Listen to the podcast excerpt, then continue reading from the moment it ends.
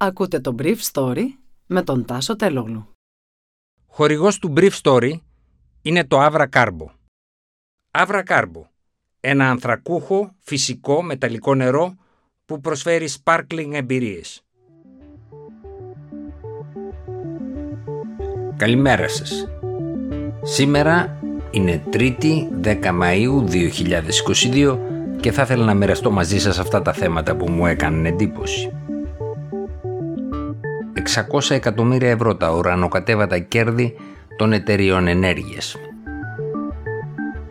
Ο επίτιμος πρόξενος της Ελλάδας στο Μίνσκ Πάβελ το Πουζίδης στη λίστα των κυρώσεων του Καναδά.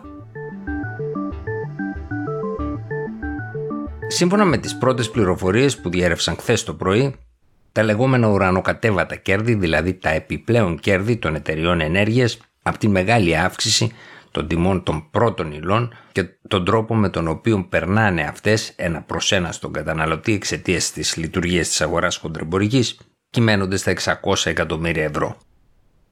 80% από αυτά, δηλαδή από τον τζίρο συνολικά, πέφτουν στο μερίδιο της ΔΕΗ.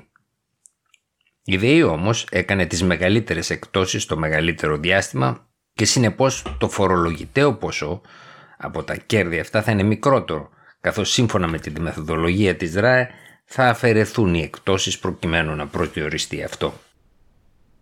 Η Ρυθμιστική Αρχή Ενέργειας καθορίζει το μεικτό περιθώριο κέρδους των παραγωγών ηλεκτρισμού στα 930 εκατομμύρια ευρώ, από τα οποία 730 εκατομμύρια είναι της ΔΕΗ, 157 των ιδιωτών και 40 εκατομμύρια αντιστοιχούν στις ΑΠΕ που δεν παίρνουν κρατική ενίσχυση. Οι ΑΠΕ που παίρνουν κρατική ενίσχυση έχουν εξαιρεθεί από τον υπολογισμό. Συνολικά, η ΔΕΗ έχει δώσει εκπτώσεις 335 εκατομμύριων ευρώ. Γι' αυτό τα έσοδά της διαμορφώνονται στα 600 εκατομμύρια.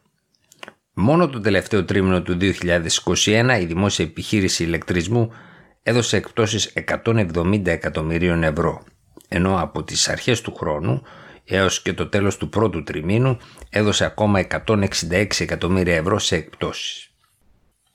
Από την άλλη πλευρά, οι καθετοποιημένοι όμιλοι, δηλαδή οι όμιλοι εκείνοι που έχουν και παραγωγή αλλά και εμπορία ενέργειας, εμφανίζουν ζημιές στη δραστηριότητα εκείνη που αφορά την προμήθεια ηλεκτρικής ενέργειας για το 2021. Και αυτό έχει σχέση με το γεγονός ότι έχουν μακροχρόνιες συμβάσεις με καταναλωτές υψηλής τάσης, για παράδειγμα με την βαριά βιομηχανία, ενώ διατηρούν ανταγωνιστικές χρεώσεις με σταθερά τιμολόγια χαμηλής και μέσης τάσης που είχαν κλείσει πριν εμφανιστεί η ενεργειακή κρίση. Σύμφωνα με τους υπολογισμούς της ΡΑΕ, το μεικτό περιθώριο κέρδους της δημόσιας επιχείρησης ηλεκτρισμού θα είναι περίπου 400 εκατομμύρια ευρώ, ενώ των ιδιωτών παραγωγών μαζί με τις ΑΠΕ 200 εκατομμύρια. Αυτά μοιράζονται ως εξής. 60 εκατομμύρια αφορούν τον όμιλο Μητυλινέο, 50 εκατομμύρια την Ελπέντισον, 45 τον Ήρωνα και 40 αφορούν τις ΑΠΕ. Ο Πάβελ Γεωργίωβιτς το Πουζίδης, γεννημένος το 1956, περιλαμβάνεται από τις 5 Απριλίου στη λίστα των φυσικών προσώπων από τη Λευκορωσία εναντίον των οποίων η καναδική κυβέρνηση έχει επιβάλει κυρώσεις. Το θέμα θα ήταν αδιάφορο αν ο κύριος Τουπουζίδης δεν ήταν επίτιμος πρόξενος της Ελλάδας, το Μίνσκ. Δεν είναι πρώτη φορά που ο κύριος Τουπουζίδης αντιμετωπίζει παρόμοιες περιπέτειες. Τέτοιες είχε και το 2012 όταν την τελευταία στιγμή κατάφερε να εξαιρεθεί από τη λίστα των κυρώσεων.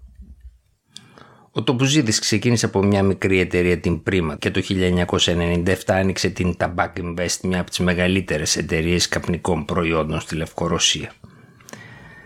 Σε κάποιο διάστημα ήλεγχε το 20% 35% της αγοράς. Οι στατιστικές για τα καπνικά προϊόντα στη Λευκορωσία ήταν απόρριτες. Ο Τοπουζίδης υπολόγιζε ότι ο τζίρος των εταιριών του ξεπερνούσε το 1 δισεκατομμύριο ευρώ το 2018 είναι επίτιμος πρόξενος της χώρας μας από το 2015 και της Ρουμανίας από το 2021.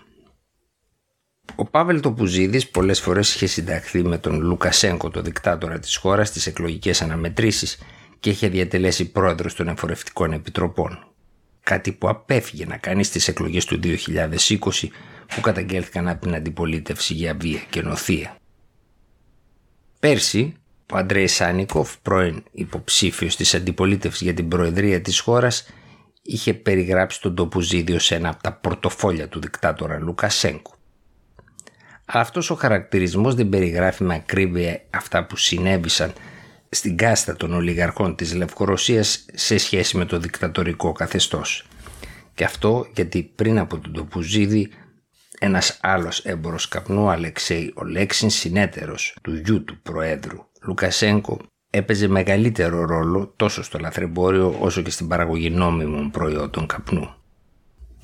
Ο ρόλος του Ολέξιν όμως περιθωριοποιήθηκε τον τελευταίο χρόνο εξαιτίας της επιβολής εμπάργου μεταφορών στη Λευκορωσία.